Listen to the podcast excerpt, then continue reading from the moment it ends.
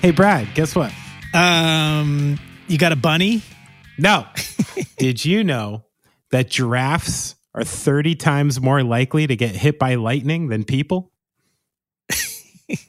No, but I'm not surprised. And considering that, I mean, yes, I know I can understand why, but they also live on the plains where they're. That's what I was saying. Aren't these numbers fudged just Yeah. because there's no indoor giraffes? I don't think it's their height. I think they need to to maybe base it against um, the native Africans that live around them and see how often they get hit by lightning, rather Right. than humanity as a Well, whole. even they still live in houses, Brad. Yeah. Okay. Did you know that identical twins don't have the same fingerprints? Uh, I think I did know that. I think I knew that, but that's an interesting fact to be reminded of. I know. Do you know a chicken once lived for 18 months without a head? That I question. His name was Mike. He survived because his jugular vein and most of his brainstem were left intact, ensuring just enough brain function remaining for survival. Actually, I should not be surprised. Chickens are so fucking stupid. I could I could totally imagine that most of their life functions happen in their spinal cord.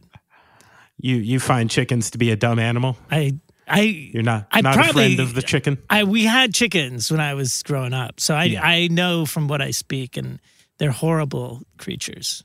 Who's the smartest farm animal? The smartest, the dog. Pig? I heard pigs are smart. I guess they are. Um, I haven't what I really seen any great. Uh, yeah, pigs are pretty smart. I like pigs. I heard the the guy who directed Babe became a vegan after he made the movie. Just couldn't do it anymore, you know? do you know that wearing a tie can reduce blood flow to the brain by seven and a half percent? Well, yeah, it depends on how tight you tie it, right? I mean, Isn't it could, that crazy? It could reduce it by hundred percent if you, You wanted know, it to. I've always been looking for like reasons to be like, it just came up the other day too. I had to go out to a fancy dinner, and you know, I'm a, you know me, I'm a nut job, so I'm self conscious. And if I have to go out to a place like that, I overcompensate. You know, Mhm. I'm like long haired guy with the mustache and and this different, you know, vibe. And I'm like, I'm gonna throw on a suit. Right. You know, I don't have to throw on a suit, but I'm throwing on a suit yeah. just because I'm doing the thing, you know? And I was kind of flexing to my kids. They don't see me in a tie very often, you know? Yeah. And they're like, Dad, how do you tie a tie? And I'm like, You want to know dad's trick? I buy a tie, I have them tie it for me, and then it stays like that No. on the hanger. No And way. I'm 43 years old and I do not know how to tie a tie.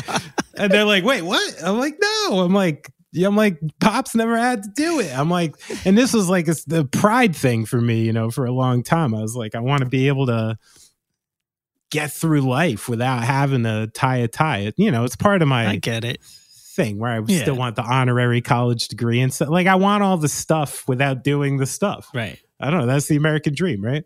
Um, so yeah, so I but I like this. It always reminds me. I used to play a punk rock venue in South Carolina, and one of the dudes who ran the shows had like like had to tie a tie like on his forearm, almost in like a like a fuck you kind of way. I'll never do this. You know how to? why do you know how to tie a tie? I wear ties. I mean, I used to wear ties. Well, But how'd you learn? First Like, of all, you I probably learned when I was in art school and I was being like, I had like a kind of a mod phase. Oh, you had a skinny tie phase. Yeah, I definitely had a skinny okay, tie phase. okay, okay. Okay. So yours makes sense. It's not like boarding school. You actually like had like a blazer and a skinny tie at one point. Yeah. Oh, you must look great. Yeah. Put those pictures on Patreon. You know Neil wants to see that shit. I mean, and then there was a long interim, and then you know everybody started getting married, so you had to like had Right. to make that happen. Right. Well, that's when I learned to do what I did, which is just keep them keep them there on the hook. Never let it go past. and Just re-straighten it out, and you're good. The only time I had to wear a, a necktie on a consistent basis was when I was an employee of Hollywood Video in Somerville, New Jersey, and I had to wear a uh, cummerbund and bow tie Whoa, to go to work every day. really? Oh yeah, they wanted you to look like a uh, like a movie usher, you know. A cummerbund. Yeah, That's yeah. I got hired. I was so happy. And the guy was like, Yeah, so you know, um, we'll provide the uh cummerbund and bow tie, and you have to get the uh tuxedo pants and shirt. And I'm like, wait, what? Fuck are you talking about? I thought I was getting like a blockbuster polo, you know. of course, I had to choose the video store with. And I remember too, there'd be, you know, cute girl would come in and, you know, she'd have a late fee or, the, or, or it wasn't rewound and I'd flex. I'd be like, oh, yeah, I'll take that off for you. I actually figured out my boss's uh, password, which was Megadeth. so I knew how to take off late fees. And then I'd look down, I'd be like, oh my God, my chubby ass is sitting here in a cummerbund. Like, never fucking mind. My little muffin tops, like popping out of a cummerbund. Ugh, must have been must have been terrible. But moving on. So Dan texted me after we did this great interview, Mhm. fantastic interview. Yeah. And he said that, oops, I didn't talk about the tour coming up. They do have a great tour coming up. Starts February 22nd, House of Blues in Anaheim. And it's with Drug Church. I don't know if you know this group, uh, Mm, Brad. Great I have- group. I have heard of them, yes. Yeah, yeah, great group. Um, and uh, the Warriors as well, friends of the program. Yeah. So great tour. And the record comes out uh January 26th, just before that. And I'm just like you. I only have the the three songs on iTunes. With Well. with a band like Alkaline Trio, I am fan first, you know? like sure I got a couple numbers, but fan first always, you know? This was a band that was like a mainstay uh when when I was coming up and like I mentioned quickly in the interview, you know, I had a band, the Low End Theory, that managed to open up for them in Rockford, Illinois once. And was like our first, like, let's drive somewhere. And it's actually like a real show. And, you know, people want to buy your shit kind of stuff. And then we played with them once in Edison years later. And, you know, like this is a band that came up the proper way, you know, trio, um, you know, and, and, and, the the history like Dan had even you know some of these guys had even before the band you know they had like a pretty uh pretty rich history around that area even before trio started. So the roots run deep you know? It's Oh, one of those bands that like to me you know an old punk rock guy came from the right place like never fucked up has always been cool uh, has always written great records and I've never like put on an alkaline trio record and gone like, oh, what are these guys doing? You know, it's always it's always on brand. It always sounds great. Um, I think Matt and Dan uniquely both have certain kinds of voices that could only be in this band, and the back and forth is something that's very unique to this band. I also noticed rhythmically there's like there's a trio thing where they, you know, um the verses are broken in half. And there's a lot of songs where like uh rhythmically like the first half of the verse pushes and then the second half of the the verse uh gets a little frantic. And that is so cool like I'm listening to these new songs and I'm like, man, this is a trick from like all the way back and god damn it. Like like this Mm. is this is trio. Like like there's just these little musical things that make them them and like if someone tries to touch it, you know, they're just gonna sound like them, you know, um, which is awesome. And I think they've cornered it. It was great to catch up with Dan and find out, like, I don't know, you know, how the last 10 years have been for him and, uh, you know, getting trio like back going full time again, new drummer, the state of the Chicago Bulls if you listen to the end of the episode, I get Dan to tell me his all-time Chicago Bulls starting five. I was I was happy with the answers, and uh, yeah, it was a great chat, wasn't it? It is. It's a good. It's a good chat. I think we should one. jump right into it. Let's play the train.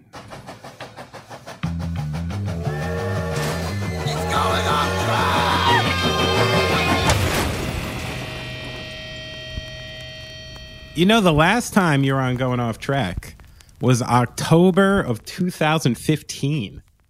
Is that right? Yeah, we're mm. almost a, a decade old since the last interview on here. We were young. I don't. I don't even think I interviewed you. I think this was before me even doing that, right, Brad? It probably was. I didn't. I didn't check the to see who all was on there. But yeah, I looked back. You've outlasted me on going off track. Oh my goodness, Brad, you were there. I was there. Brad's Me, the mainstay. Jonah and Steven. Yeah, was that in person? Yeah. Probably, right? Yeah. Everything was in person then out in Brooklyn. That's right. Did you? You might have gotten a free pair of Converse. Might have. There's a chance. Yeah, we were over there. I was. That's funny. I was going to say something about another competing shoe company that I thought we were close to, but um, no, I think I did get. Maybe I did. Good. Yeah. I know I've gotten did. some since, like a month ago, and they're dope. Nice. Um, regardless, we're not here to talk about Converse, are Well, we? firstly, No. and most importantly, Dan, something I wanted to get into right off the bat. Go ahead. You now wear a mustache. oh, What what what brought you to this? Detail detail your mustache journey for me, please. Because that's not Do a I- that's not a decision taken lightly. do I have to? Um, yeah, yeah, yeah. How did you decide to rebrand your face? I don't. I don't really look at it like that. Okay. To be honest, a rebranding at 46. I mean, Why this bother? is just something. Um, I don't know. It's kind of a drag to talk about. Do you want me to get into it? It's a tribute. oh, the, oh, I'm sorry. No. So no, no, I don't. I don't think I've ever really even discussed this. Like, Okay. uh, no, but it's cool. Like, um, so like a year ago, a little over a year ago, uh, my my old man got a cancer diagnosis, and he's one of my most favorite mustaches of all time. Ooh. Like even now in his older older age, he just sort of has this general scruff yes. and it's not really as much of a mustache. But when I picture him, he's mustached in grand fashion. an all-time mustache. And as well as, okay, so he got a cancer diagnosis and he went through some gnarly lung thing um, the end of last year. I'm sorry to hear that. And uh, yeah, thanks. And, um, f- you know, fortunately, he was able to kind of, you know, get squeaked by with a few complications. And now he seems to be doing all right. Awesome. and um, he's still relatively young as far as dads go of me and my my friends. Um, right, right. And then like uh, so, right around that time, I just kind of let it. I let it fly, and I started trying to figure out how does this mustache thing work. And sort of, is it the first time you've attempted? it to was put it on? certainly was. Yeah. Um, but this was all sort of in quiet tribute. And like I said, Yeah, I never yeah. even really talked about this. But and then so he gets his deal. Um, and he's sort of in the middle of this is all this all happens relatively quickly at this point. Um, Sure. and um, he gets his he goes through some procedures and then um sorry i keep turning away from this microphone i thought i was going to be all fancy and uh i got to stay on this shit um so he goes through a couple procedures and seems to be okay at the same time his slightly younger brother gets the exact same diagnosis What? okay so gary uncle gary what a guy like a hero. He uh was a early guitar man in my life. You know he had these cool guitar that um you know he let me fiddle around with at a super young age. He was in a band. He was a beautiful singer. Um so he got his, the same diagnosis and uh unfortunately passed away. Um it just got out of control for him too quickly. And uh but another beautiful mustache. And so I don't know when this thing's going to go away. Um, uh, but for now, you know, I'm s- I sort of wear it for them. Oh, It's pretty. Uh, it's interesting to me. that's like a beautiful mustache. Like I, I was, you know, expecting a, an answer of vanity. You know, like like Benny, I needed a change. You know, getting old, this and that, gray beard or something. I thought I was going to hear. Yeah, it's the only part that's not gray and still has hair. Um, because it's thick. It's thick. You can tell you come from a mustache lineage. well, I'm working. I'm working on it. You got to figure it out. You know, sometimes there's a bit of, uh, you know, it's it's no Uncle Gary. I'll say that. but we're doing all right. Um, I'm trying to do my own thing here. I love it. Well, it's perfect too with the shaved head because I recently started, as you know, fellow mustache wearer, and Yes. um, you know, I recently started straight shaving. uh, because I feel like it. It just makes it makes it look like you're wearing the mustache. The mustache isn't wearing you. You know, like like you actually meant to do it. You know, when sometimes you have a couple days scruff, it looks like uh, it's just a guy who doesn't shave a lot, not someone who wears a mustache. I haven't gone there yet. Yeah, but like what with your head, that beautiful head of yours, the mustache just poofs, and it's like Okay, this good. beautiful statement. It's like uh it's like someone like like when I get tan in the summer and I wear a white shirt. It's like just a beautiful uh you know pop pop of the face. Okay, I'm glad it's taken notice. It um, has. It has. for sure. Yeah, you're doing good. But, uh, well, I'm I'm sorry to hear about all that, man. That's Oh, you know, it is. fucking hard. This is how this is how things go, and it's been, um, you know, it's just it's all over the place. We know this. Um, so yeah, like that's all. That's Well, all that was about. Thanks for sharing that with me. And I now that I've it, made man. three music videos and uh, a big, you know, big photo shoot with this mustache, will uh, will live. It will live on forever. I think you're in. I mean, it's almost like, you know, like when you quit like smoking or drinking and you get like two, three months in, it's like, all right, like I did like that real hard part, the nitty gritty. Like just going public with that on your face is like, that's the hard part. you, you, you got the hard part done, Damn it! you know? Oh And- my God. now it's like smooth sailing for you. Like, like I, I wouldn't go back now, you know? No, I, I don't know that I am. Yeah. You make it sound like I did something very, very risky almost. You did. it's it's bold.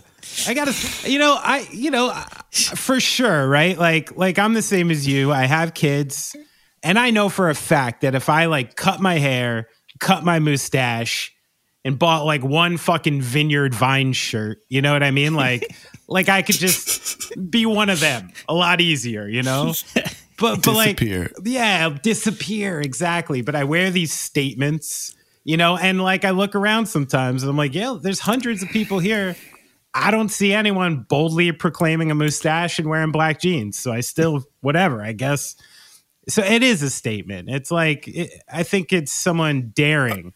I guess it is. I haven't really ever been one for too much affect. I feel, at least I personally, I feel this. Like Yeah, low key kind of character. I say that I know I'm in a band that you know we've tried to look like vampires and shit in the past. Yes. but I think in a general, you know me as like a dude. Yeah. And I think in general, like when you see me, it's like, oh, there's just there's Dan. He's like fairly un uh he's not jumping out at you.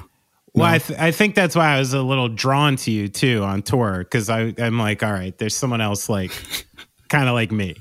You know This what I chill mean? normal dude might want to Yeah. walk down to the sports bar Just some kind of doing. normal dude shit going on, and not like, you know, like I would walk into a trio backstage and see like, uh, you know, absinthe being created on a scale or something like that, like, or I, you know, and then you know, yes, this crystal fountain. Yeah, and Matt's hanging out with some funky people, and I'm like, if I hang out with the trio for the next hour, I don't know.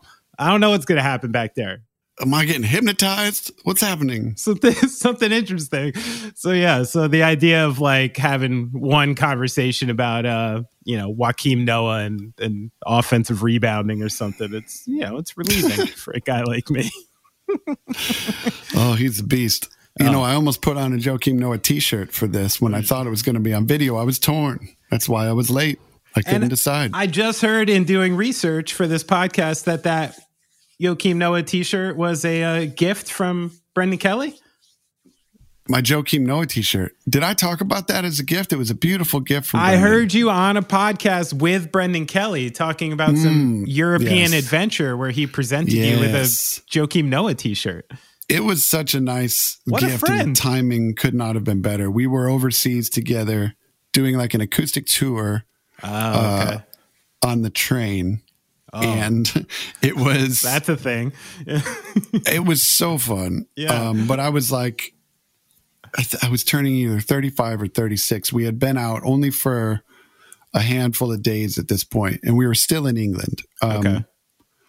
And so basically, um, the first few days were like the shows were cool, our accommodations were a little bit rocky. We were like trying to like stay with people or you What know, countries we talking here? We were in England at this point. The entire the like the whole first like week and a half. Yeah, England's so- almost as bad of, as America with uh, Well, somewhere to Yeah, I mean, stay or something to eat. Yeah, yeah, I mean, we did this gig in Brighton yeah. or Bristol. One of the no, I always get those mixed up too. I do too, even though one of them is a I know lot cooler They're than the very other. unique from each other. like yeah, one is but- Banksy, one's the beach, but I always fucking mix it up. Yeah. and yeah, it was Brighton, I think. Okay. and um, it was a great show in which we got severely uh, underpaid Mm. um, to no one's fault other than our agent at the time the guy who booked the tour basically got us the crappiest deal in all of england and so we played a sold out show in this pub like we're not talking about a shitload of people but Right. like 150 people or whatever it was they were all there Yeah.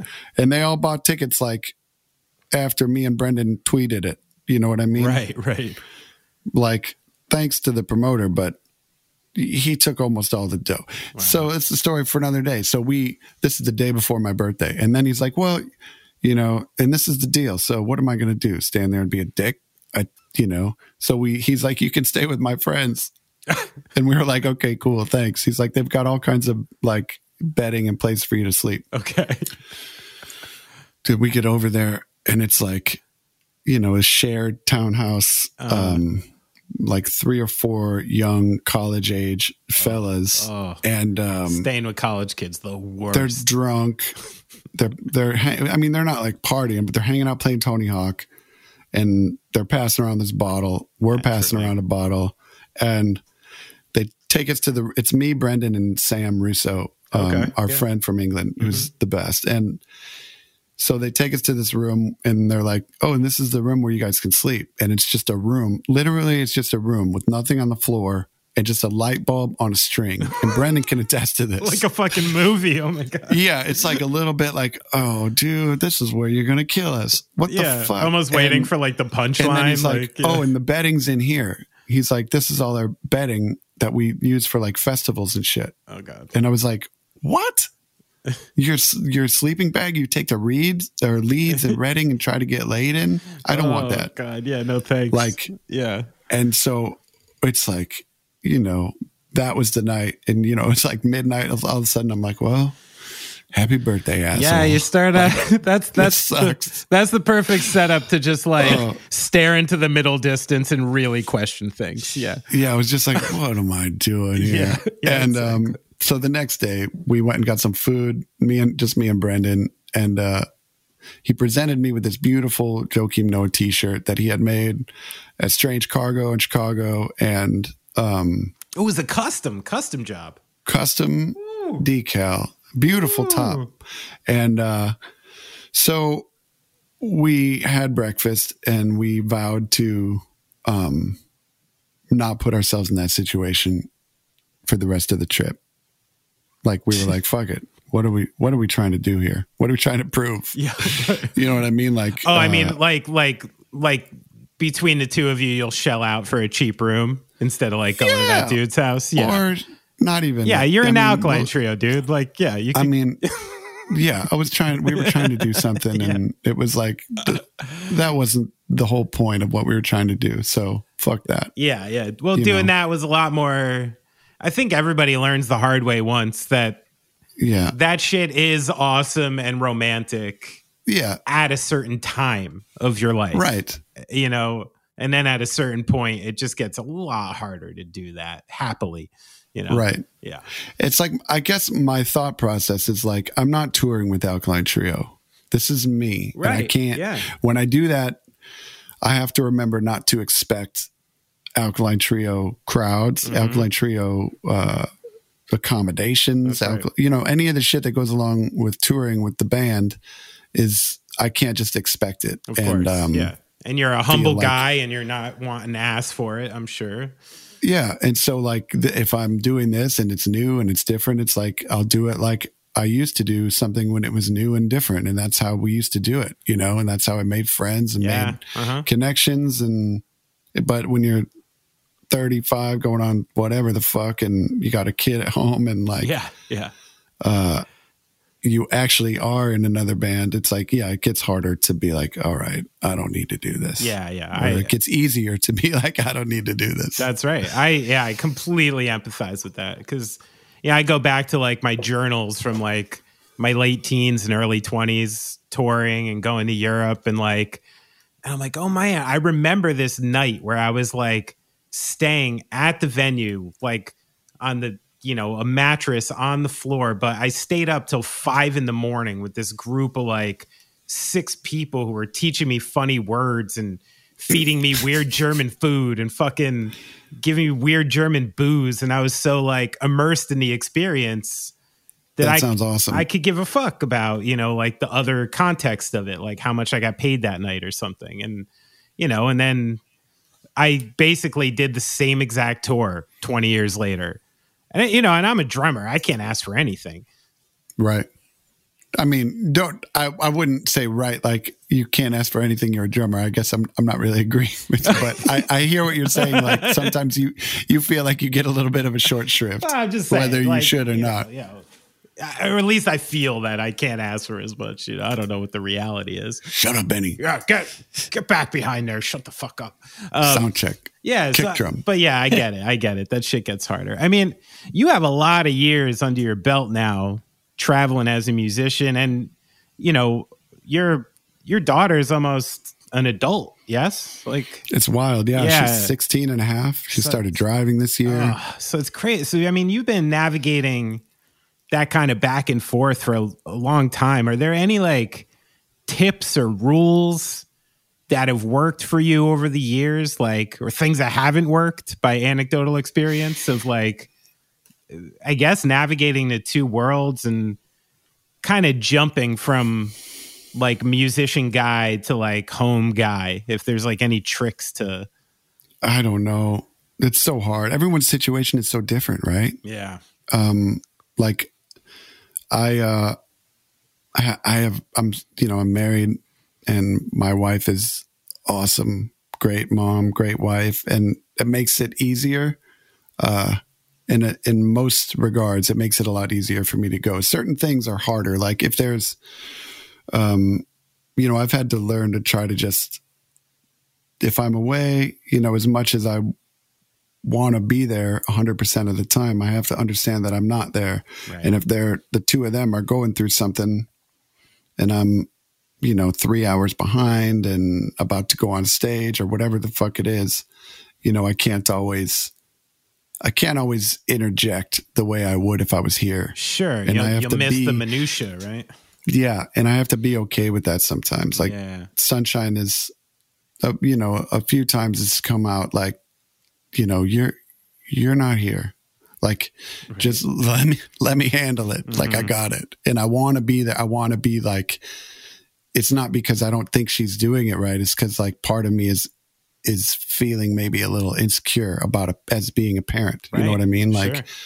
well shit. My my job is taking me away from the most important thing which is which is dad. Yeah, but really it's like that's just that's insecurity and that's neurosis and things that you know i talked i'll talk to someone else about um to deal with but um she's you know it's all it's mostly like self-induced and yeah, yeah, she's you know i'm i'm fortunate in the fact that uh you know we're still together and she's so great about you know being on top of things and you know making sure that you know she just stays on the kid that is stays on the right track you know yeah, yeah.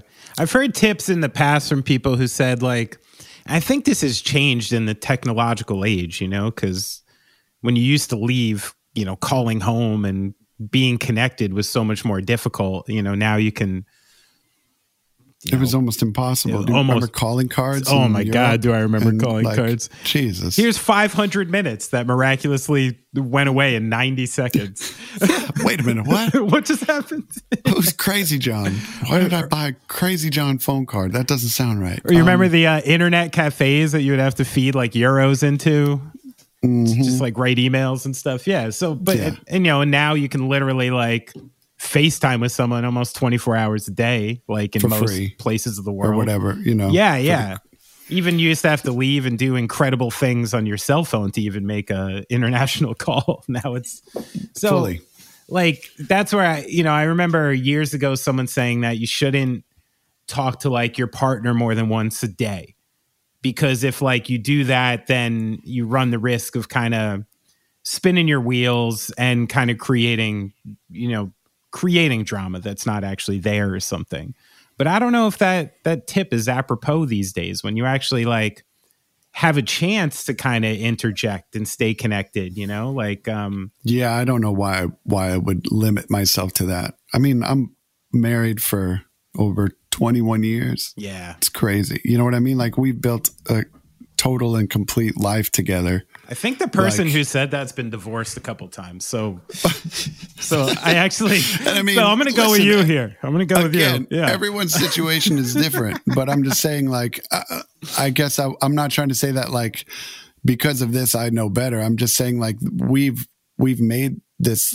life together. I can't, you know, I can't imagine life without her, and you know, um, so that, you know, if if something's going on, we try to get a hold of that person, or, um, but like, I, I could see that being more for like a dating situation or if like you're trying to get to know someone or Right, right. like but I can't even really remember like what what that was like. You know what I mean? It's just so It's like so different. It's like okay, I'm on tour, I need to set some boundaries. This yeah, this person's stalking me or whatever. Like I don't know what that's all about. sure, sure. But oh, go, you know, you do you.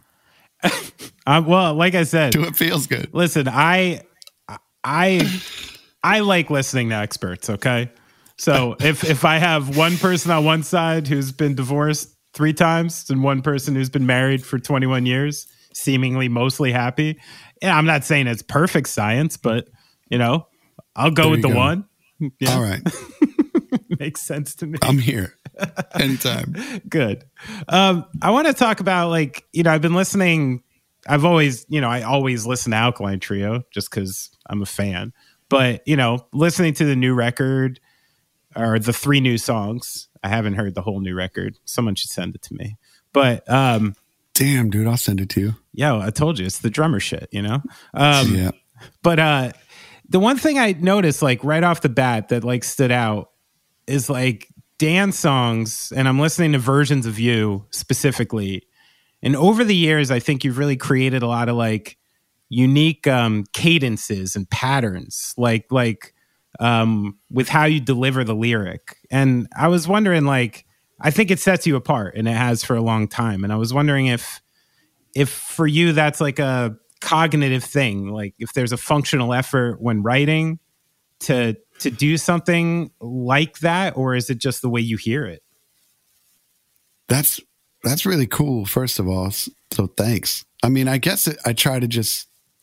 I like delivery. I like words. I like um linguistics. Sure. You know what I mean? Like Yeah, if I hear someone speaking and it sounds interesting to me, it I gravitate towards that. You know what I mean? Like Howard Stern has a really interesting lexicon. That's right. He just Yeah. chooses funny words at certain moments that are like simple. They're not like big sure um, crazy words. He just has a interesting delivery that's like uh, from a different world than I come from, that's right and um, and I, I love that. Uh, but uh, just as an example, um, but so I think like musically, I I like things like that, like when lyrics bend around a s- uh, you know a, a phrase or a musical phrase and Sure. continue on, and things you know things that Matt has always done. You know, Matt's a big influence on me. Um, but I guess like with that song in particular is pretty wild because it's a bit of a I don't want to say a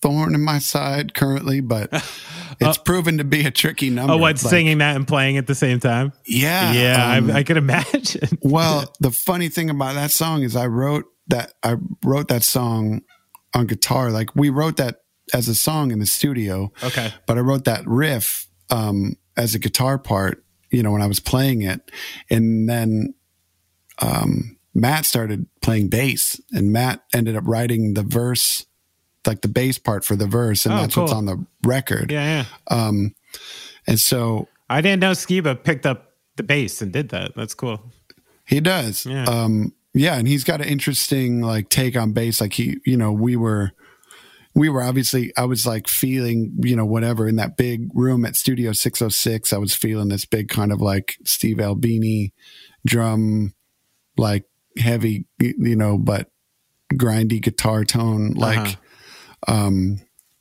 just feeling kind of like Albini-ish and so Matt started playing that bass line this sort of just disjointed thing Yeah, right. and um so we were like we're you know cameron our producer he was very into keeping that and keeping that um momentum but also just that en- that energy and everything like that's how we were going to capture it when we press record. So um so we moved forward with the song like that and the way we the way almost the entire album got uh got finished um the song got written with a little bit of melody in mind, but mostly just for the chorus. I had I had some lyrics and I had a concept, but I didn't have anything written for the verse. Uh, oh, okay.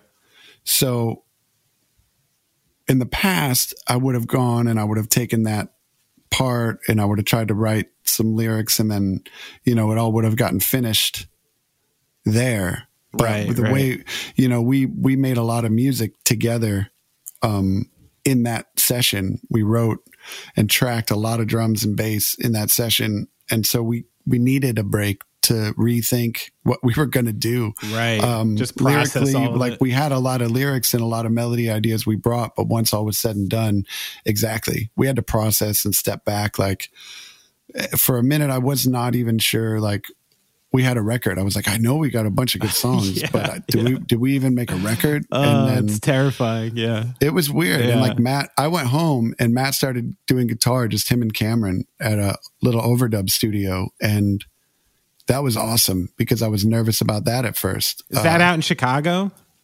no, that was in Where were you- that was in the hills. Oh, we were okay, tracking okay. at 606 in the valley, Oh, yeah, yeah. which is Dave Grohl's place. wow. Um, cool.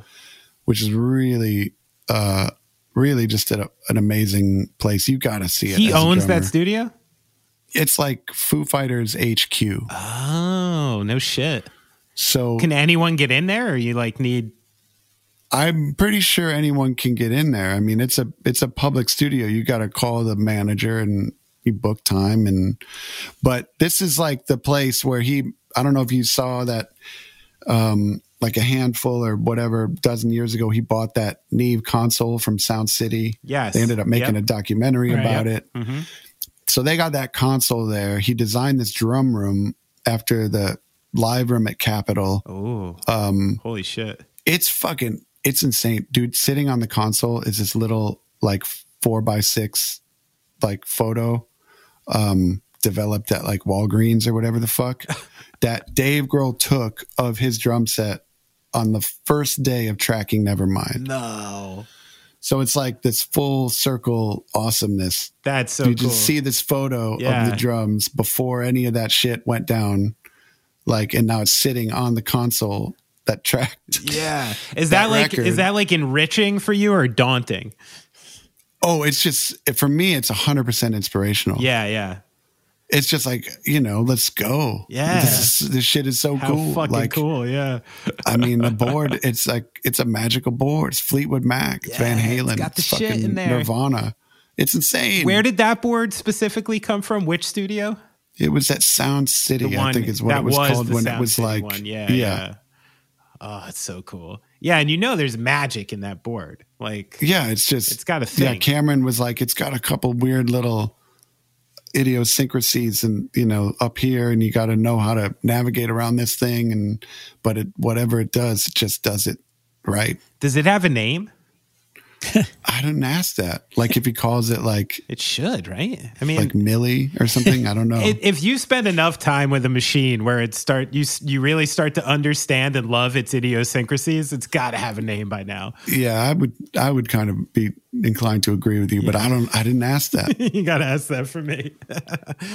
Dude, it was a cool experience though. So we were there for like just over two weeks, and that's where we did all the drums and bass in that two weeks, and most of the writing. Like Matt and I got together at a rehearsal space for three days before going in there, just to like go over shit. And we wrote a couple skeletons of ideas there Sure. that we brought with us. And then I maybe had like an idea. I had an idea that was like fully demoed that became a song on there called Broken Down in a Time Machine. Okay. Um, but you know, mo- almost everything other than that was was all crafted in those two weeks. It was That's crazy. So yeah. the long way around that answer to that question was, I I don't think that song would have turned out the same if I had just gone to write it. Um, you know, been like, I got to go over here and finish this song Right. and sit down with a guitar and do it because I would have, I would have made, I think uh, subconsciously or whatever, I would have made the lyric pattern um, more simple, I Okay. guess, or more comfortable, Sure. easier to deliver. Because now when I try and play bass, the part that I didn't write, the timing that Matt wrote, Right. and when I try to sing this sort of this, like you were saying, interest uh, to me, it's an interesting rhythm. and it's a little it different is, yeah. um, it's not easy. And No. it's, last week we were rehearsing. Um, I went out to California for a couple days Yeah. and we worked on some of the new songs and made a new video. And uh, I was like, oh man, this is this is a lot. It's gonna be a tough one. It was coming together. Like it's gonna be rad. Yeah. Um, but it was it's tricky. That's good. That's good after all these years. Yeah, you wrote something that makes you keep you on your toes. That's good. I'm gonna challenge myself. Yeah, I love that. I I heard you say that you, used to be like super resistant to writing in the studio, and now you're kind of into it. Is that an example of of why? Is like the kind of like the shape something can go when you have people in front of you and you're kind of opened up like that. I just I think there's more magic in the energy that gets created when we're together. And that's I don't know how I you know, I don't know how I was able to like almost forget that because it seems so simple and it Right. seems so like Yeah. duh, of course, you write together, you're a band.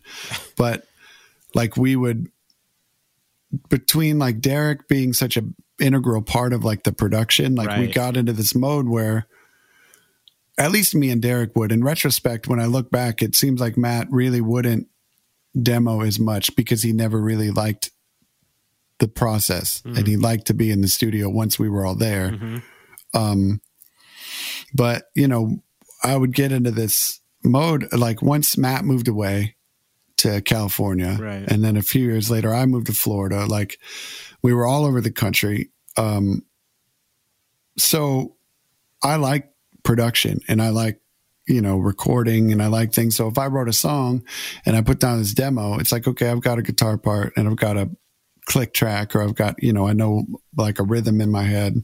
It's like well now I'm gonna fuck around with this MIDI program and make a drum beat. Sure. You know what I Yeah, mean? yeah. And I'm gonna put a bass line, and then I send it to Derek, and he's got all all of a sudden Derek's like arranging strings and Yeah, yeah. keys and Uh-huh, like uh-huh. and we've got a you know it's kind of a rad demo but instead of a demo it's become like this is the song Right. Yeah, you trap yourself in all these ideas. right? exactly and you fall in love with Sure. 80% uh, if not all of these ideas and before you know and it's like This song can now no longer exist without a string section. right and then that leads to like you know weird things in the studio it's uh-huh. like when you come to putting it down it's like well now why do we need this again like do we really it's like and i'm i'm just at a way different place uh in terms of songwriting and in terms of what i what i would love to to have on record nowadays Yeah. um that it's the you know when we're together and we start coming up with ideas they're always they're always better ideas when we're together and you know the less precious i get about songs that i've come up with the Right. better they the better they get and it's always the case Yeah, I mean, Um, what's the like, you know, after all these years having two, you know, functional songwriters in a band, like, how has that settled in over the years? Like, I can imagine at some point there's like a, you know, I don't know, like, has there always been a super open creative process with both of your songs coming in and out? Or has that been like just a process over time to get comfortable with? no it's always been a really open process That's cool. but i think it's just been it hasn't been as collaborative as it as it should have been until the last you know the last few records. Like it was initially and then we sort of got away from that. Yeah. and matt's you know matt would write songs and i would write songs and um the album seemed to work and i think people enjoy that but um it's again it's like better when when we collaborate. Like there's a lot of a lot of things on the new album that um are just they wouldn't be the same if we weren't doing it all together like there's parts that choruses that matt sings on on the record but you know it's a might be a part that i wrote um and and even initially sang and then we got home for or left the studio for a couple days and we're like this doesn't sound right like we have a song that we've there's a song in there called bad time that um Yeah. we uh uh kind of pulled that switch switcheroony on initially. Um there was chorus and we were we were sort of floundering with the chorus and then um i ended up writing what became the chorus and cameron was like that's i like that. You know matt agreed. I went in there and sang it and cameron was like this is a nice opportunity for you guys to go back and forth and we should explore that or whatever. So i sang this whole chorus and then matt comes in for the back half and that's how it was on record for maybe like a week. And just listening to it i was i sort of suggested not sort of i suggested that it sounded strange. That Okay. that's a very much like uh, matt singing Oh, to one person in particular Mm, like an a b conversation. Right. and i come in you know all of a sudden it's it was Felt like a third wheel.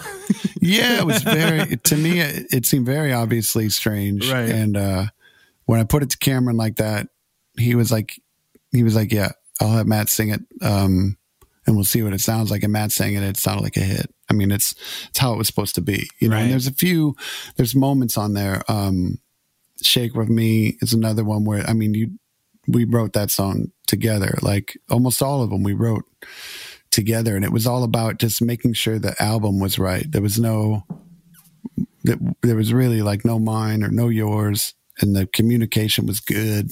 Yeah. i mean that song teenage heart oh i gotta send you the record. There's a song in the end of the record. Man i should have sent it to you before this.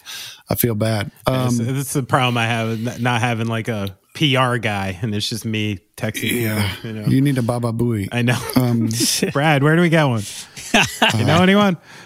Baba Booey. Um, you know, there's another one that um, it's just I had ended up singing a chorus for you know I had this these lyrics written and a chorus sang and it made the song it's like a completely different song and then um you know Matt we ended up changing it like Matt Matt took it redid it rethought it and made it way better and I love that. this Yeah. there's no it is what it is you yeah, know it what I mean? seems Like, so. it's how it's got to be It seems so so communicative and respectful. It's like I'm always happy when I hear that like bands I like and people I like are able to deal with each other on like an adult and respectful level and actually create like it's it's nice. It's nice to hear. It's and Um, it's hard sometimes. of course. you know, yeah. I I wrote an entire song and Matt uh, and recorded it, and it was it was like done. And we were home for a couple weeks, and um, I mean it, the record wasn't done, but I did a lot of back and forth um, for this session. But you know, at a certain the the vocals were done, and you know Matt had Matt called me and very honestly was like, I don't love it.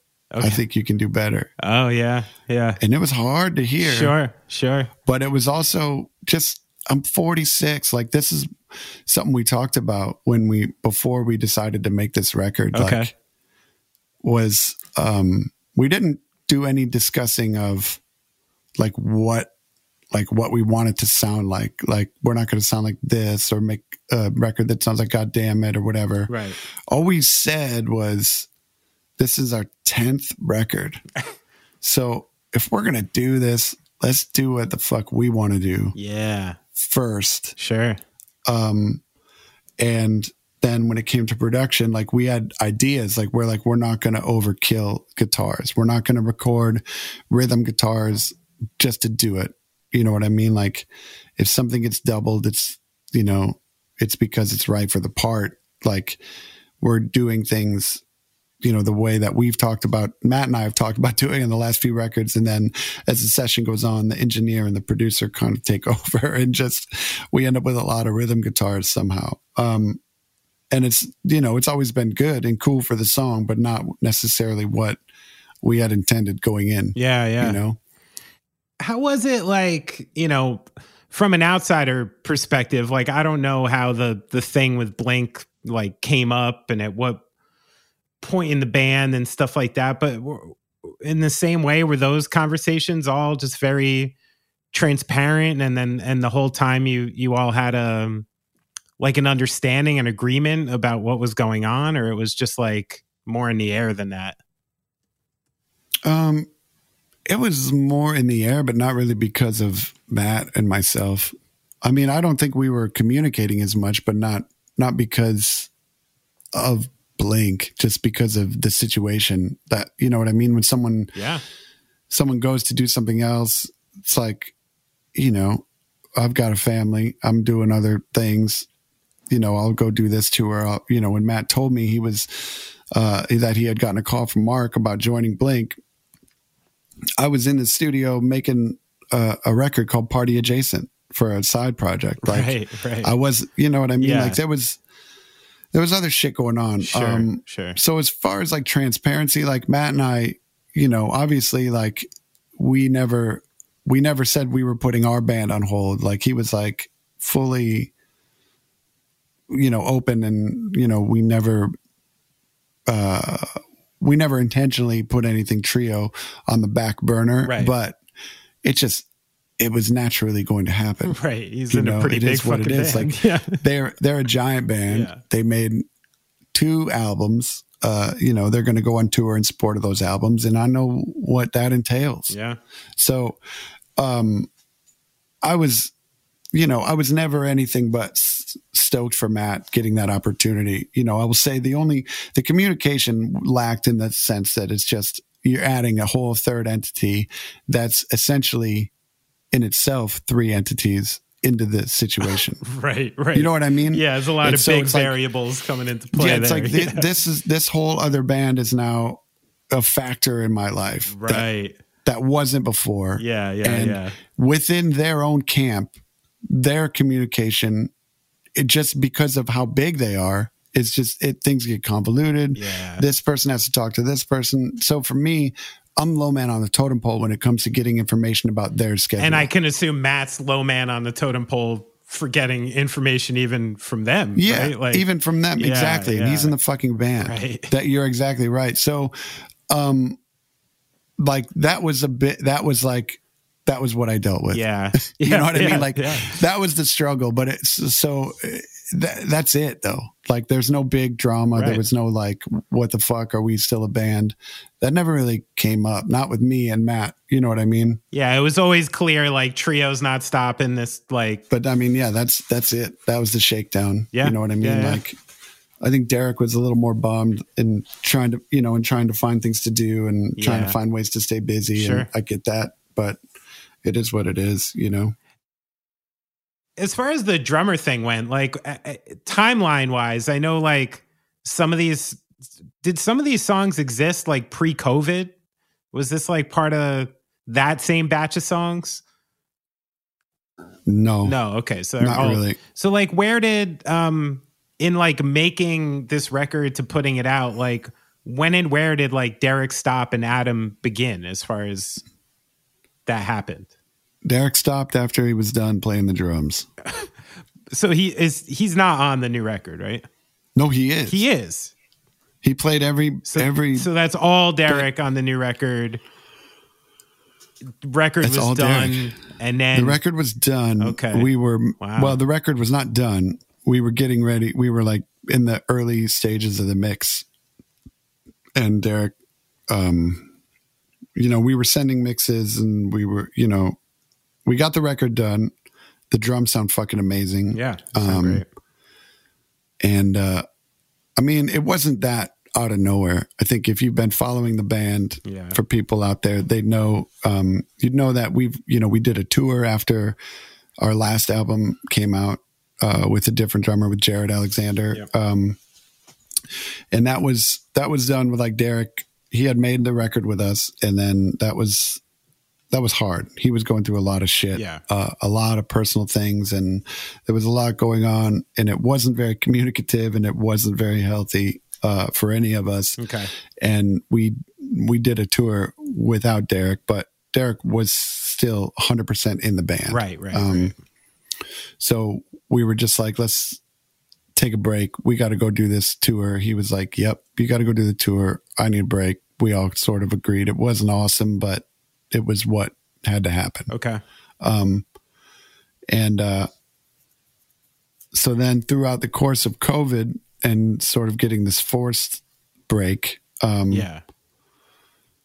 like before that, we there was you know he was maybe gonna we were gonna go on tour with Bad Religion, um, which we ended up doing finally, but we had a tour booked with Bad Religion, and the plan was to bring Derek back for that.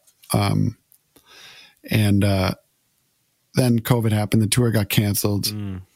um, and then you know there was still maybe some questions about whether or not he was going to come back. Uh, we worked a lot to get him back in the band. I went up there. We made music together. Um, he and I just for a little bit hung out.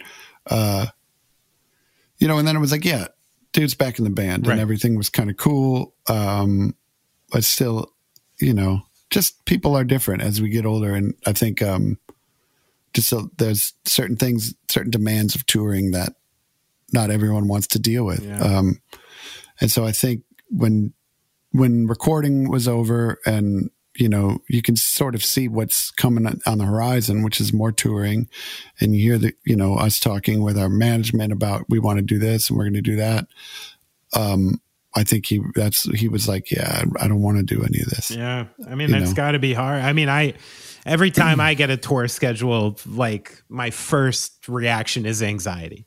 You know, like I, I, like I get it. You know, Yeah. um, I, I get it's it. a lot It's hard, um, man. we're we're really fortunate to be able to do what we do Oh, and yeah. to get to go to these tours and but regardless you're it's a lot and it and depending on everyone's situation at home what they got going That's on right. and you know it's just um you know so we made the record everything sounded killer and then i but i think uh you know yeah i mean he could tell you better than i could i I'm don't sure. necessarily want to Yeah, yeah, yeah. put words in his mouth, but I, you know, basically that's the the short and long of it. So I mean, because of all that, like, were was it like it wasn't as left field for you guys? You're like, like half saw it coming, and that kind yeah, of yeah. I, I mean, eh, the session was cool. The drums sound amazing, yeah, yeah. but I mean, I could tell there was something. It wasn't all. Still something there. Yeah.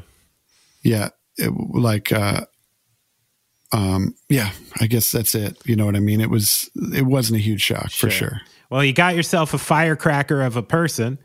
Um, Atom's been yeah. great. How's that? I'm sure that that uh that um sparked like a different kind of vibe and energy, like right off the bat. How's it? How's it been? it's been amazing. You you've toured a bunch with Yeah, Atom. I've yeah. heard a story Uh-huh. about Atom. Um, I know about Atom having to fill in for you for an unfortunate Yeah, one night, uh, one night. occasion. Yeah, and the repercussions that he dealt with. Um, but that's a different story. So I uh, I love that guy. The energy is is insane. But you've been around it, you know. Yeah, yeah. That's it must be fire. That's awesome. He's um the dude like always wants to be drumming, and I like that. Yeah, yeah. Classic drummer's drummer. Like like not gonna see like instead of uh stopping and, and making a solo record, would rather like take an old kit and redo the you know, the beveling and shit like that. Like, yeah. Yeah. Classic drummer drummer. Yeah, for sure. Yeah, it's wild. He's like going to the venue like two hours before everybody else. He's like, I go to set up my kit. right. I'm like, Yeah. we have people to do that. um, We have people for that, Atom. Yeah. what the fuck am I paying this guy for? I'm just kidding. Uh, listen, man, if you want to tech for yourself, that's fine, but let's work it out. Yeah. Um, no, but he just loves those fucking drums. It's great. Yeah. He wants to take them down. He wants to set them up. He wants to shine them up. But most importantly, he loves to play them. Yeah. And he wants to, he wants to be able to play them for hours. Yes. And, uh, the older we get, I keep talking about. I should really stop aging myself as we discuss this. It's hard I not like to. Old ass man. Um, but yeah, it's like it's hard. It's hard to you know you got to stay, especially being a drummer, as you know. Like it's fucking a lot of work back there, Yeah. and so he's he's busy doing all the right things. Um, in terms of staying in shape and recovering from a gnarly motorcycle accident, which I can't even imagine Yeah, no going shit. through. It's like it's not it's it's nothing but inspiration and uh it's awesome. That's It's such a nice positive injection into the into the group. That's great to hear. I love it. Hell yeah. So I want to go back a little bit. Like, you know, you came up in the VFW small town Elks Lodge scenes, um, as did I. We played a couple together. I don't know if you remember. Uh, True. huh? True. True, true. Edison, Edison, uh, VFW, New Jersey. Fun night. It Was it the firehouse? Or Yeah, Edison Firehouse. And then Edison Firehouse. we played once at the Rockford American Legion Hall in Illinois. Hell yeah. um, that was my first like proper out of state trip to go open for like a big band. Uh, and you guys headlining the rockford american legion was like you know that was my scope in those days. I was like this is the biggest band i've ever seen. Um, Were the Smoking Popes at that show? i don't think so. I don't think so. I probably would have yeah i think i would have remembered that. All I don't right, think all right. but so the reason I bring that up is like, you know, things have changed a lot since then. I'm, I know you just said we shouldn't age each other, but this is the reason like people in their 70s just talk about, uh, you know, hip replacements and eating cantaloupe and stuff. I see how it happens now. It's what we know. It's what we know. That's right. So, but I was going to wonder, like, what do you think is one thing people coming up now in in this kind of age? You know, someone who's 16, 18 and starting bands just like we did, or, you know, even younger. Like, um, what's something they're missing uh, as a result of like the new way people do things, and and what's something like you wish you had access to back then that that kids have access to now? I'm so scared of what kids have access to now. yeah. I'm not even kidding. It's like I'm I feel really glad we came up when we did. Really? Yeah, I mean, it's just I don't know what they're missing. Like I, I don't know. Um because yeah, you sound I, will sound like I, you know, some sort of know-it-all, I suppose. but it seems, uh, but I'll say it anyway. um, I mean, I guess it feels like there's a little bit of a communication gap happening. Like, you know, if people are, you know, you you can get really famous without ever leaving your house Right. right? Mhm. You can um, TikTok and influence Instagram your way into, com- you know, complete, um, you know, you're just everywhere. Right. But you, it doesn't mean you really know how to interact with people Sure. when you leave. And um, if you want to be a musician, if you want to go um, on tour and play with other people and write and deal with producers, and I mean, that's something that you got to know how to do, right? Yeah, you got to learn how to interact with the world and people at some point, right? I would like to think so and be, uh, you know, um, polite and semi normal and not just think everything, you know, I just, I fear, um, the entitlement that comes along with all that stuff. Mm. Um, that gen, that this, you know, this generation seems to be, um, uh, I don't know. I don't know. It seems to be, uh, there's a lot that comes along with getting you know 50,000 likes on on something in a day you know for what for what reason I don't know Like, what is the? Deter- I I know you're trying So hard not when to sound like old man yelling at cloud. Um, like you, you're but that's what I am no, but I, it's more the reason I brought this up was less to because I'm not like self righteous about the way we came up being significantly better than whatever's happening now.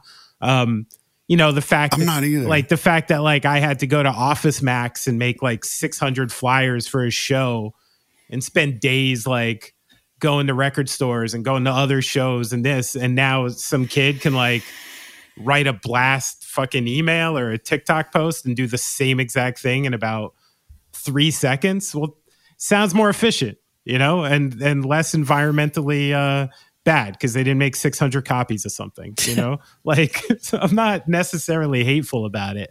Um, I just wa- Songs are becoming shorter, yeah, and people are listening to less than 40 seconds of a song. that is true.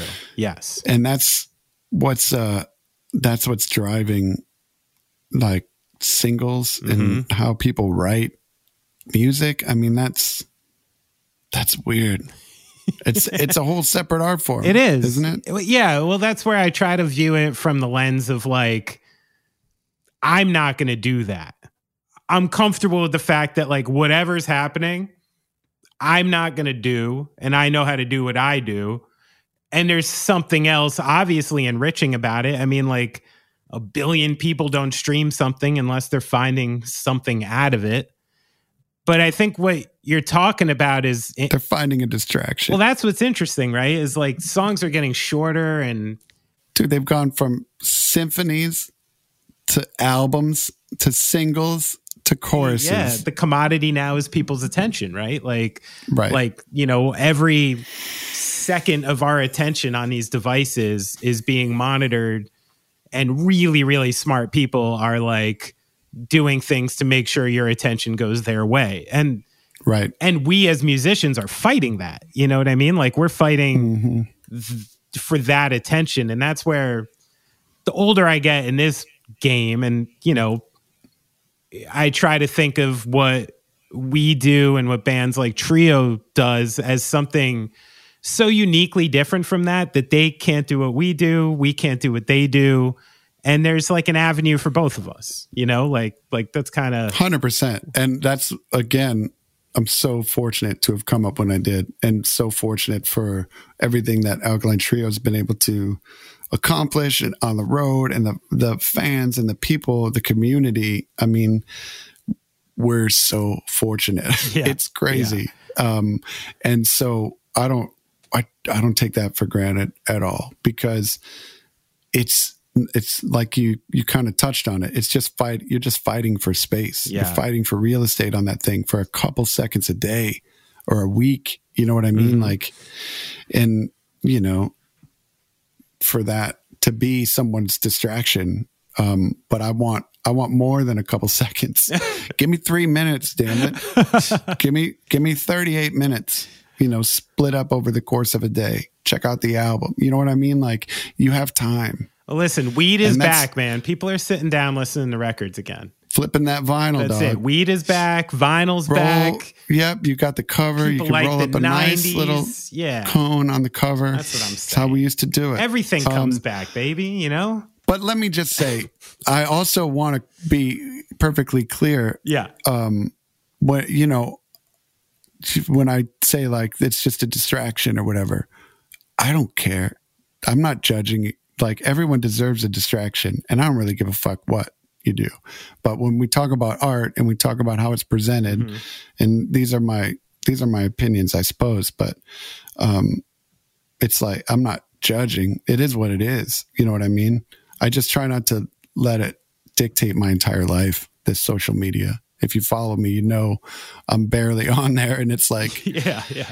most of the time it's promotional and That's i mean right. i'm i don't have any problem saying that. That's why i do it. You know what i mean? I i don't put a i don't put too much stuff of my family on there. I i do sometimes. I mean if it's you know it's i i get it. It's also part of my life but i'll be perfectly honest. I'm one of those people that has a hard time um i have a hard time with social media. Yeah. I said it.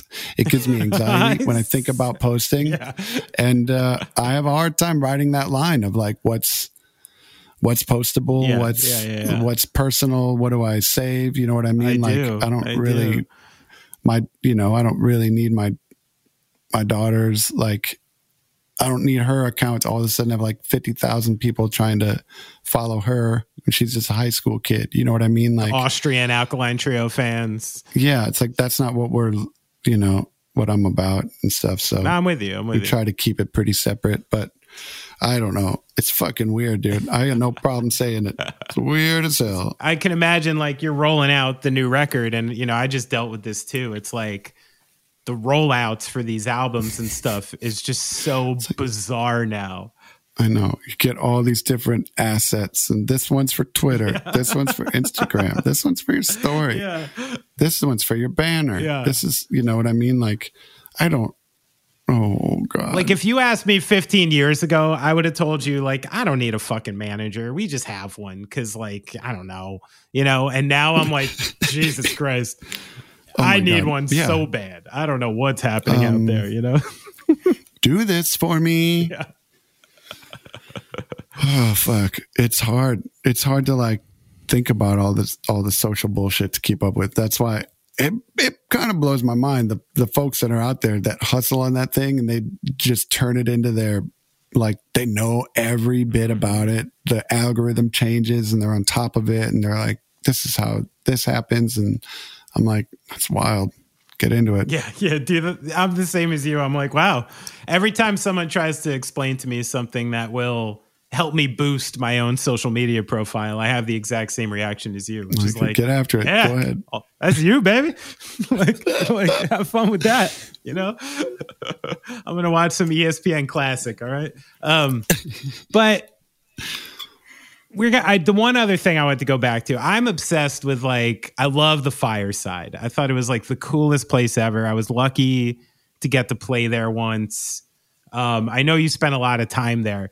Is there a specific like night or story of like the craziest or just just most put out there thing that happened to you at the fireside?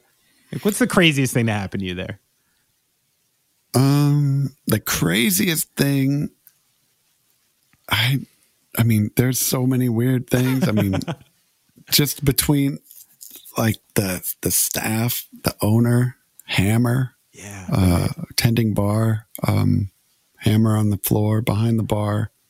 Um, my, you know, one of our mutual friends, Scott, working there, closing the bar. That's right.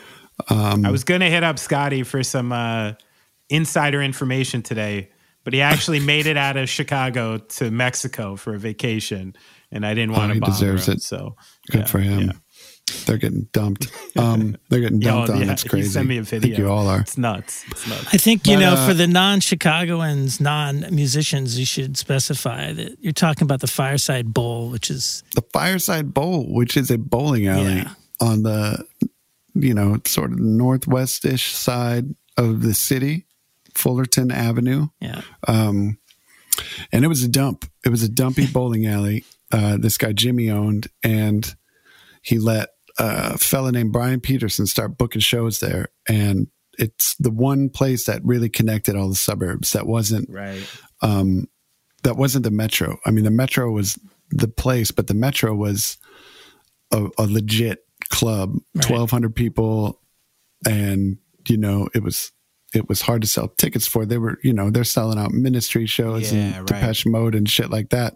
And so the Fireside was like a punk DIY place that was, you know, before it came along, we were playing, um, like Benny said earlier, you know, VFW halls in the suburbs, um, Knights of Columbus Hall, all like, you know, just rented halls in the suburbs and shithole places that would let us do shows or people's houses. Um, so when uh, Brian started booking at the fireside, it was a central location. And then that's when shit really started blowing up. Did Brian book previously? Like I Yeah, he was a he was the guy like around a lot of the Fox Valley um scene. It was him and there was just a couple other guys um that would book shows. And for the most part I think they all they got along um cuz there was enough That was for the most part enough shows to go around. Sure. Um but Brian would do was doing some big stuff in Elgin at a place and by big, I mean you know we would turn out a couple hundred people Right, on right. weekends. Um, a place called the Third Floor in Elgin. Um, there was another place there that was sort of a legit hall, and the name's escaping me. Um, and he booked those places. So when he started doing the fireside, it was it was a no brainer for everyone. Started going started going there, and um, you know the bands had gotten a little bit older. I was able to drive things like this. Yeah, right, right. Um, and uh, and yeah, it just kind of became a place to go. It was very. Uh, it seemed to go unnoticed by the cops. Um, for the most part, in terms of capacity, Right, right, and right. Uh, things like You that. You think someone was, like greasing someone, or they were just like letting it go? I don't know if they, if he was greasing anybody. I think Jimmy was just kind of uh, part of that neighborhood. Mm. I think him and his honest. I I don't know, so I could be totally off on this, but I have a feeling that Jimmy. Uh, his old man owned that place and then he owned it Oh, and i think he'd been such a part of that neighborhood and knew everybody um that uh when finally like somehow this shithole bowling alley, I think it was starting to make him some money just as the owner. You know what I mean? Shows were were sold out Yeah. three, four Yeah, nights a week. All of a sudden he was getting, you know, he was getting at least something for that for Brian being able to do gigs there, That's right? cool. So so people were more like think- happy for him. I think pe- people were more like happy for That's him, cool. but um for all I know, he was he was greasing the precinct. I don't fucking know. Um, not for you. You're better he off was, not. He was knowing, probably right? more, Yeah. probably more just like drinking buddies with him Right, is what I'm right, getting at. yeah. You know, so, um, or for all I know, there were guys in there off duty. Like you know, it was. Uh, That's right. Who knows? But and also like it was fairly innocent. I mean, there was probably some underage drinking going on. Yeah, Um, but like but it wasn't like it wasn't like lots of gnarly drugs. Uh, it wasn't. It was sort of a self-policed scene, Yeah, as you yeah. you know. You know how that shit Sure. works. Like we were pretty respectful for the most part, and uh, so I guess my I mean my favorite memory of the fireside. I met my wife at the fireside bowl oh, sick. randomly she was coming up to visit a friend who was going to school in milwaukee and uh, they came to a show to see uh, the promise ring and tuesday a band i was playing Yeah. in um, and i met my wife sunshine through a mutual friend and um, you know but i didn't see her again for a few years just someone i met and uh, really you know I never never forgot meeting her, and then she came to see me again a couple years later, and that's more of the story. But I did meet my wife at the Fireside Bowl, sort of randomly, and then, I mean, when Slapstick played a reunion show there for a benefit, um, that was at the behest of Brendan. Um, we uh, that was an insane memory too, because there was like almost 800 people Whoa, in that weird that must have been lobby packed at the bowling gills. alley. Holy shit, it was crazy. Yeah. Yeah. people were all over the lanes. It was awesome. that's beautiful. Um, I did. I have I ever told you what happened to me at the Fireside Bowl? My, the one time I got to play there. I don't believe you have. I I was in my first tour of that band, The Low End Theory, and you know we had driven many hundreds of miles to Chicago, saying we were booked at the Fireside, and we got there and they didn't know who we were. Um, so we go to the payphone. The, the the man who booked our tour at that time was a guy named Alan who played in Poison the Well at the time, and uh, we called him. You know, like, "Hi, we're here. Like, what the fuck happened?" He didn't have anything to say, and we meet like oh, I know what happened. yeah. There's no show. Yeah, we meet someone like, you know, the promoter and we tell them what happened, this and that, and they couldn't have been more cool. We're like, yeah, we have a show. Like, you guys can jump on, bring your stuff in, you can play first. Even gave us a cut of the bar. And apparently, we played with a very famous old Chicago punk band called Leonard's Innards. oh, wow. You remember this band?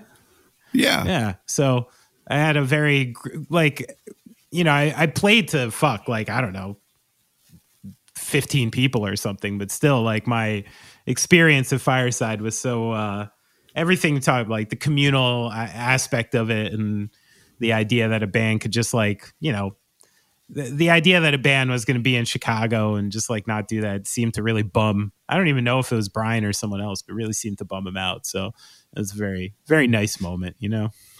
Yeah, that's cool. Yeah. That's the kind of place they were for sure. I love it. So let's get into our lists. Okay. I waited Oh, this boy. long. Oh, Brad, Oh boy. Brad, you okay with it? We're an hour 12 in before I got into the It's fine. Bulls. It's fine. Okay.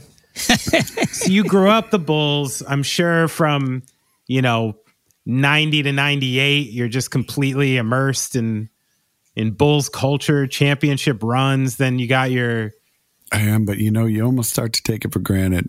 well, then you have your mid aughts, right? You got your little the Derrick Rose, Jimmy Butler, Joakim Noah mm. Teams. Or that's a little later, right? But great teams. Yeah. Um, and then you know, last few years, a little bit of a holding pattern, right? You put put the Vucevic, DeRozan thing together, Lonzo Ball. The Lonzo holding pattern. You know, that's this is sad. Hey, you know, sad thing. Once we get Lonzo back, yeah, it's a whole different exactly. team, guys. Like it all clicks when Lonzo comes back. Oh, he may You know, never play Four again. years when Yeah. Lonzo plays again, So it's gonna be a whole different ball game. Four more years, um, dude. What are they doing? Well, they seem to be doing the same thing every few years, which is no, not every few years, every year in the last few years, which is everybody seemingly, the fans, the media, all knows that they need to change the dynamic of the team and make some trades. Then they win like six out of eight games, a couple nice road games or something. And it seems as if ownership just gets a taste every time. They're like, if we just add a couple pieces to Vucevic DeRozan, this is our core. Um, instead of instead of trying to shuffle it up. And I get it as um, an organization. The Bulls aren't the type of they're a storied organization. They're not allowed to completely tank, right? So I get trying to tread water while rebuilding, but I do not know exactly what they're doing. But now the co- They don't know what they're doing. did you hear about That's- I Krause mean- getting booed? It's so sad. That was sad, right? Yeah, I hate that. I fucking hate that. I mean, first of all, I mean, it, Krause is dead. No, it was his wife. his wife sitting there. She's crying. If anybody He doesn't know this, old, yeah, yeah, they- they- the Chicago Bulls fan base on Friday, in announcing their new Ring of Honor, showed a picture of Jerry Krause, former owner, former no, former, general GM, manager, yes, right. the GM who brought you Michael Jordan and six championships. Six championships. beautiful night, and then drove Phil Jackson and Michael Jordan out of town that's right. after bringing you six championships out of eight, and the greatest basketball player who ever Yeah. lived. Don't boo the man. It might have been Just might have been eight out of eight if said dude didn't didn't take off for a couple of years, right? Yeah, probably, probably would have. I mean, but it's, don't. I mean, just so the guy's dead. Yeah.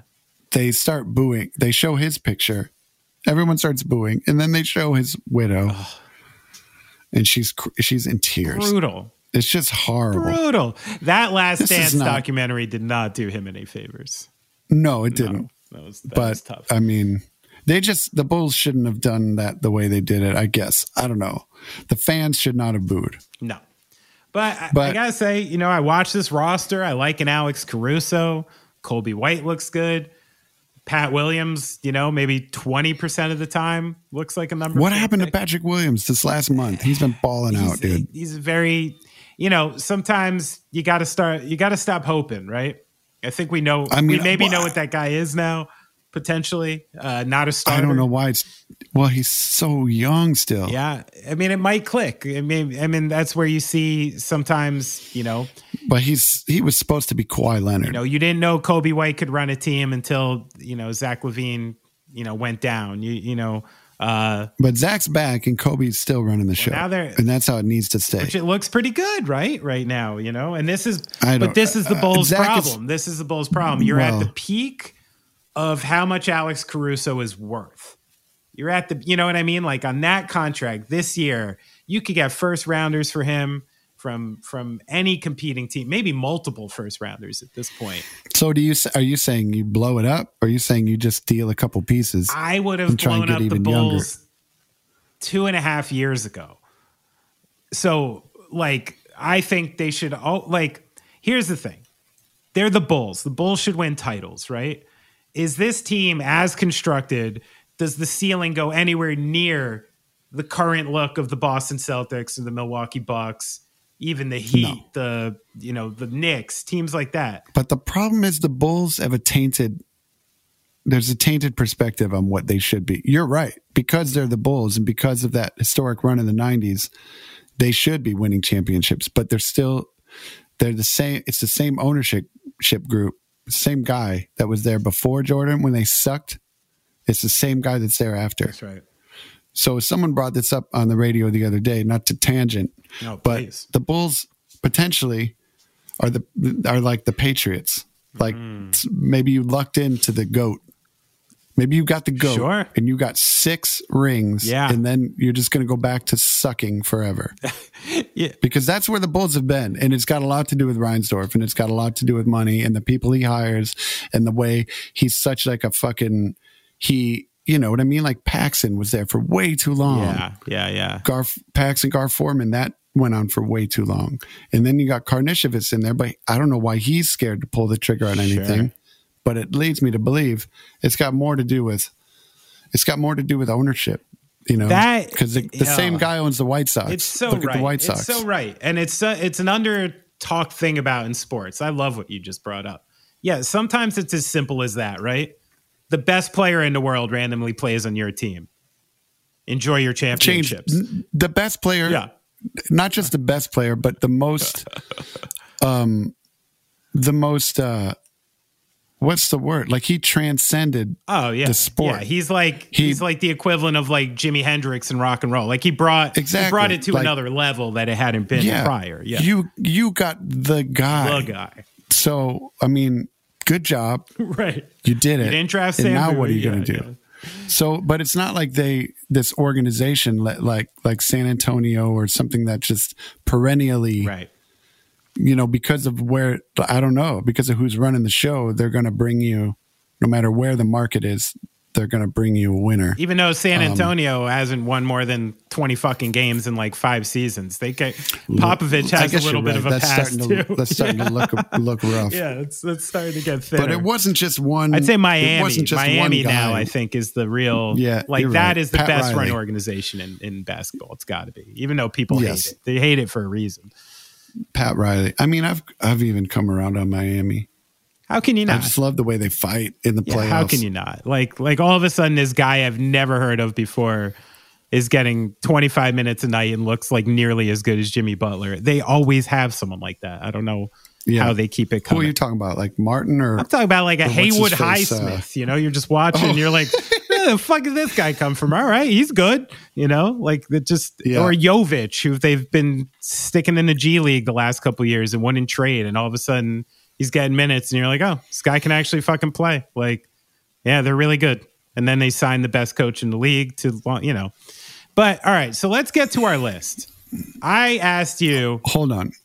Are the Bulls going to be over 500 before the break? will they be over 500 before the break? What's that? Like a month? How how far under are they right now? Three, Three games under 500.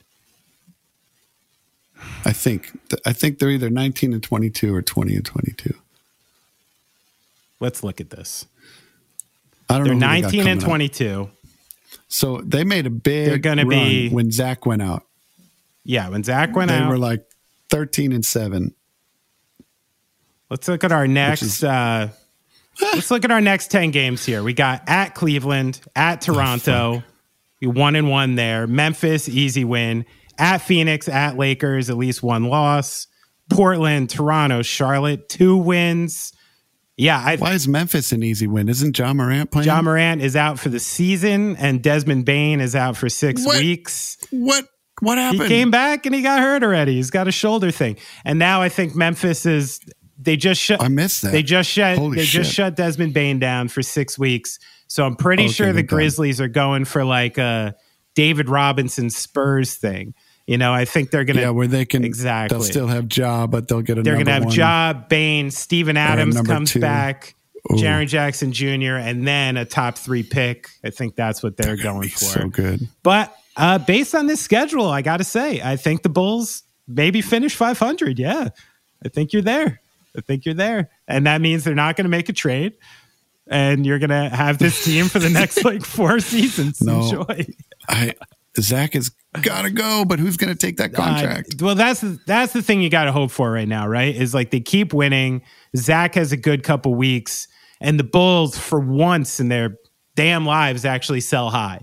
You know, like like that's Yeah. that's what they need to do, and and I'd say pretty badly. A team like the fucking Lakers, uh, I mean, they need it bad. You know, like there's a bunch of contending teams right now that need a creator. And if LaVine is anything, he's a creator.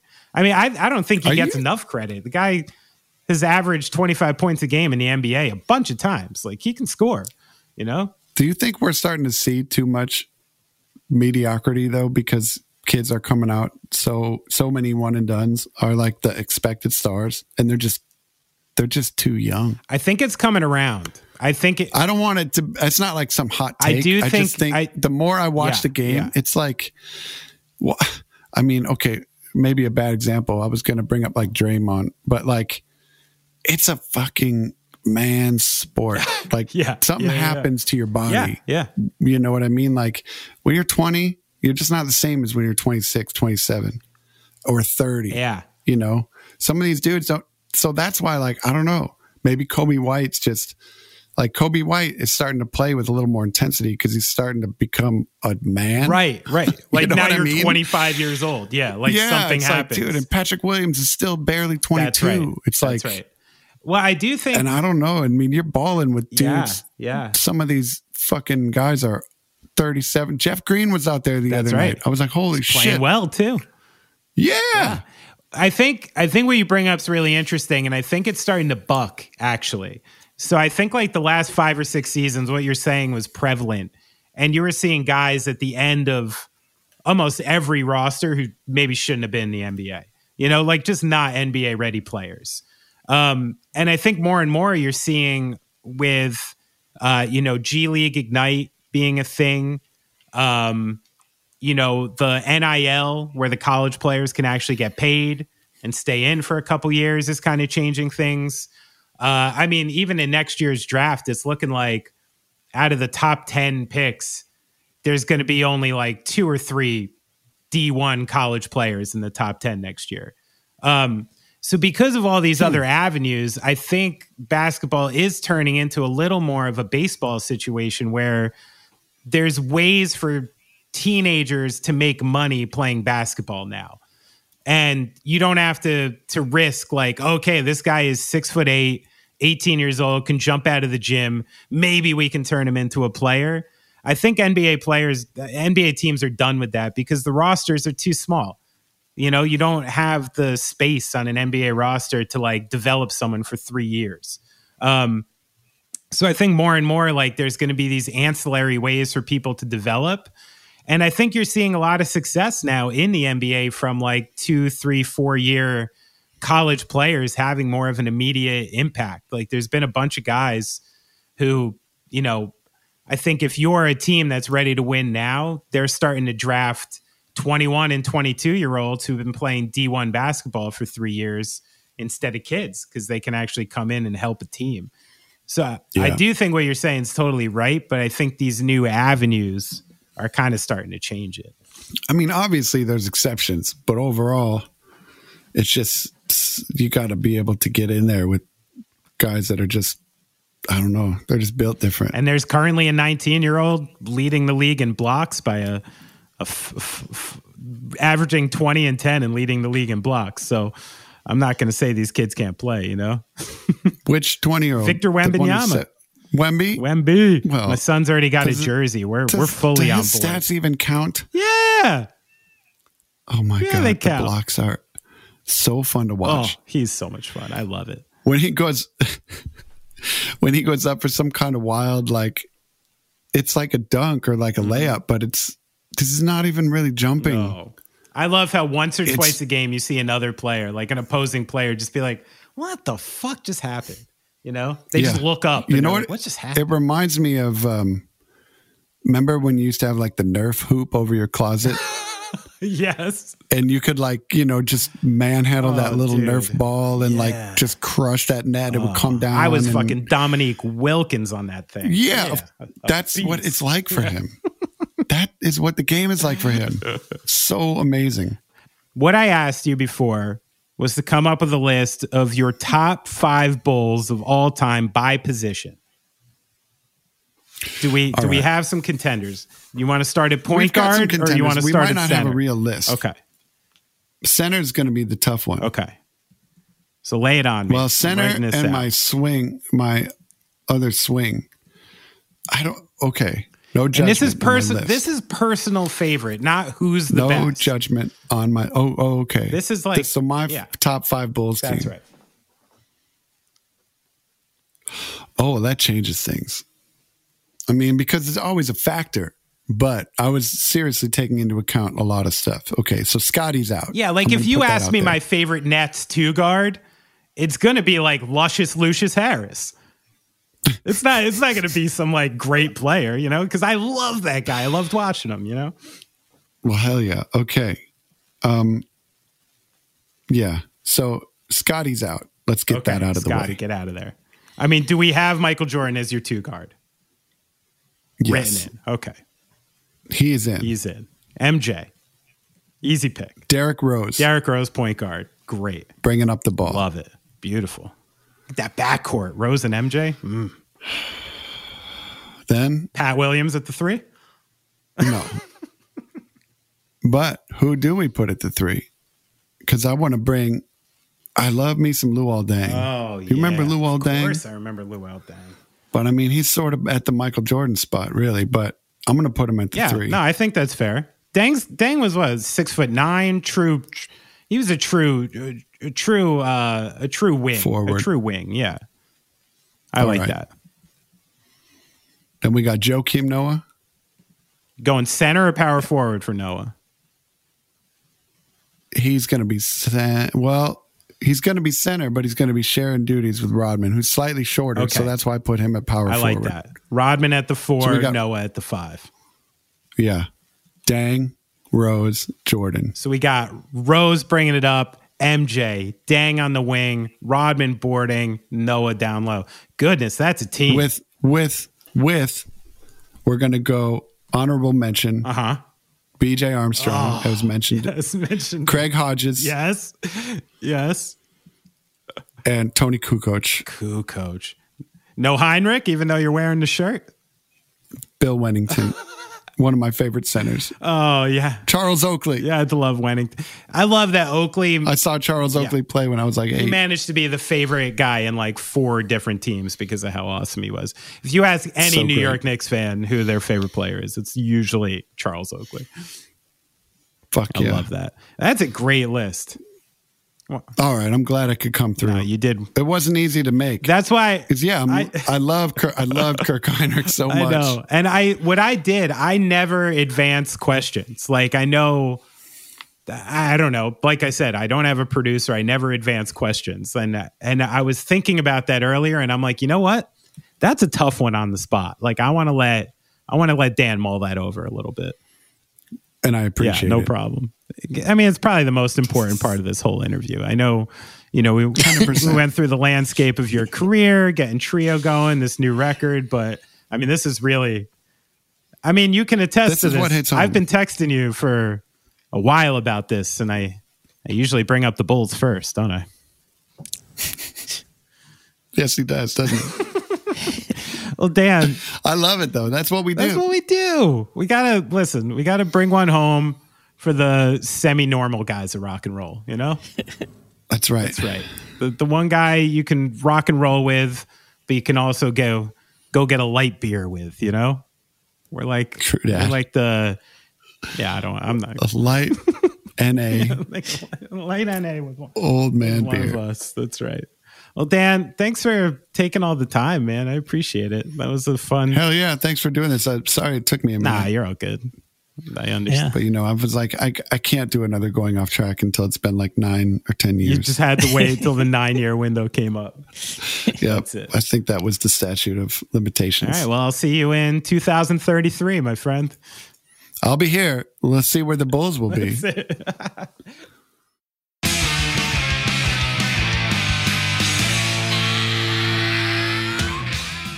right. So oh, I had to go look up my um, Fireside Bowl gigs after this talk. oh, you did. I'm a big, I'm a big fan. I didn't really, I should, I didn't want to dig in too much during the interview, but yeah, I played there three times. Played there in 96, 97, 98. Okay. Which tours? Once with the Goops. Wow. The middle show in 97 was with 22 Jacks Yeah. and the Lunatics. wow. 22 Jacks. That was was that Rob from Black Train Jack? Joe Sib's band. Oh, that was Sib's band. Yeah. Right, right, Yeah. right. Yeah. They were a fun and short lived band. So you're with the Lunatics and 22 Jacks at the fireside. Did anything wild, wet and wild happen? oh, yeah, it did. I broke my collarbone What? leaving the venue. Yeah. You left that out of the interview? we're talking about the fireside and we were Dan like- for a crazy story. I was had- standing like up in the front of happened? the I was standing in the front of the van and and Dino who was our singer was like driving and he's like gunning it like they're gonna like race the Jacks fan. And I don't remember if Jacks like pulled out or but Dino like floored the fucking van and threw me all the way across the back and I smashed into like the back seat. Oh, Like no. I flew like eight feet through the van. And the oh. thing is, is like I didn't know what a broken collarbone. I didn't even realize that's what it was until like way later when somebody I described it to somebody and they're like, "Dude, you broke your collarbone." And I fucking finished the tour. Oh, did you like that. not go to the hospital? No, I just thought it was like a bruise or like I didn't know what it was. Wait, the broken collarbone fixes itself? Yeah, I don't think you can set them. I don't. Are you like a lizard? Are you self self healing? It. it has a. I do have a bump there though, where it's like it doesn't Whoa! Oh, so it like reset, but not like right. Yeah, but that's how they all are. Like I have friends of mine who've subsequently shown me their broken collarbone. Like Yeah. they all have these not these knobs. Yikes! so you got thrown across the van. How much longer of the tour did you do with the? Oh, that was the beginning of the tour, dude. Yikes! I think it might have been the first show. Holding a guitar. So how did you modify yourself to be able to get through it? I wore a sling all day. I thought, you know, I thought I like dislocated my shoulder or something. And, Yeah. like that, like I, I don't know what the fuck I was thinking. And in that time of your band, there's no option to like, like, what are you gonna do? Like, not play the show? That's Well, I just figured it was to be Yeah. better in a couple days. I didn't realize it was a fucking broken bone at the time. like, you know, like I thought it was just like a whatever, torn ligament or something. See, but it this was is really why painful. people wonder why old people have clicks when they walk and shit. it's, it's all these hidden stories, you know. My kids are like, "Why do you pick your nose so much?" I'm like, "Well, the actual reason is because I broke my own fucking nose when I was 19 years old and didn't do anything about it. And one side of my nose I can't breathe out of. Fun story, right, guys? Like, this is why I don't fucking tell you anything, you know." Jeez. Just, just let me be a, a awful sounding old man. and, So go know. to the hospital. yeah, go to the hospital. But Dan, I know he was trying uh, many times. Like, I feel like we run into this. Do we bring out like the curmudgeonly old person in some I- people? you definitely encourage it, dude. You definitely love this train. They feel thought. safe with us. well, I'm trying to get, co- you know, we're all trying to get comfortable with aging and dying, you know, and uh, you know, one thing always occurs to me is like, I always was just like flabbergasted when I'd see a group of old people and what they would talk about. I was like, what is wrong with you guys? Like, how is this a conversation that's happening? And now it's so easy to see how you Oh. could spend 15 minutes on a torn meniscus or snow cleanup or, you know, like uh, what you're going to do with your septic tank. Like, I see it now. I need that information. Dude, those I commercials becoming your parents are so like oh, those point. are hilarious. hilarious. I'm that guy half the time. I feel like since you're like New York City guy, like every time we get in a Zoom or I see you, you got like cool glasses and a cool haircut. I think like you're fending it off better because you stayed in the city. Yeah, well, you get out into the residential suburbs, it's too easy to slip in to to Walmart dad. You Oh. I would slip in pretty heavy if I got out of here. would you? Yes. Would you leave the house in sweatpants? Never. That's Never. that's a that's Me sort of a line that I won't cross. It's a rule, right? yeah. You know, it seems it's changed these days. If you spend more than like forty-five dollars on your sweatpants, you're allowed to leave the house in them. Athleisure, it's taken over. It's everywhere. You know, it used to be scummy. Where I came from, leaving the house in basketball shorts or sweatpants meant you were done.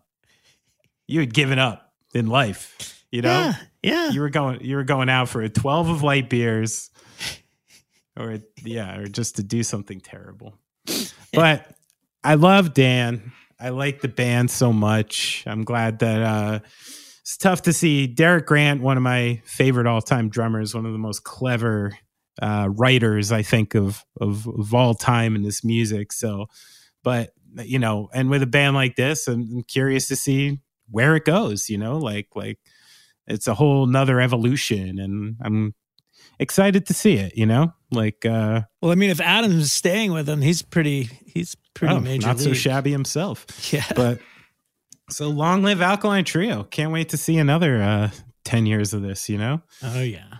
I'd like to thank Dan for coming on with us. And absolutely. taking all that time i hope he sticks with the moustache Yeah. um what do you got for uh socials You can find him at Daniel Andriano, wherever you get your lies.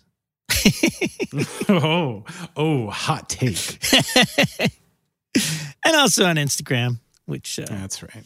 And we still have a Patreon, don't we? and you can get alkaline underscore trio everywhere, but Yeah, you're they're- probably they're everywhere. there for them. And we are, of course, going off track at all your social media and patreon.com slash going off track will get you onto our uh, Patreon membership. It's cheap.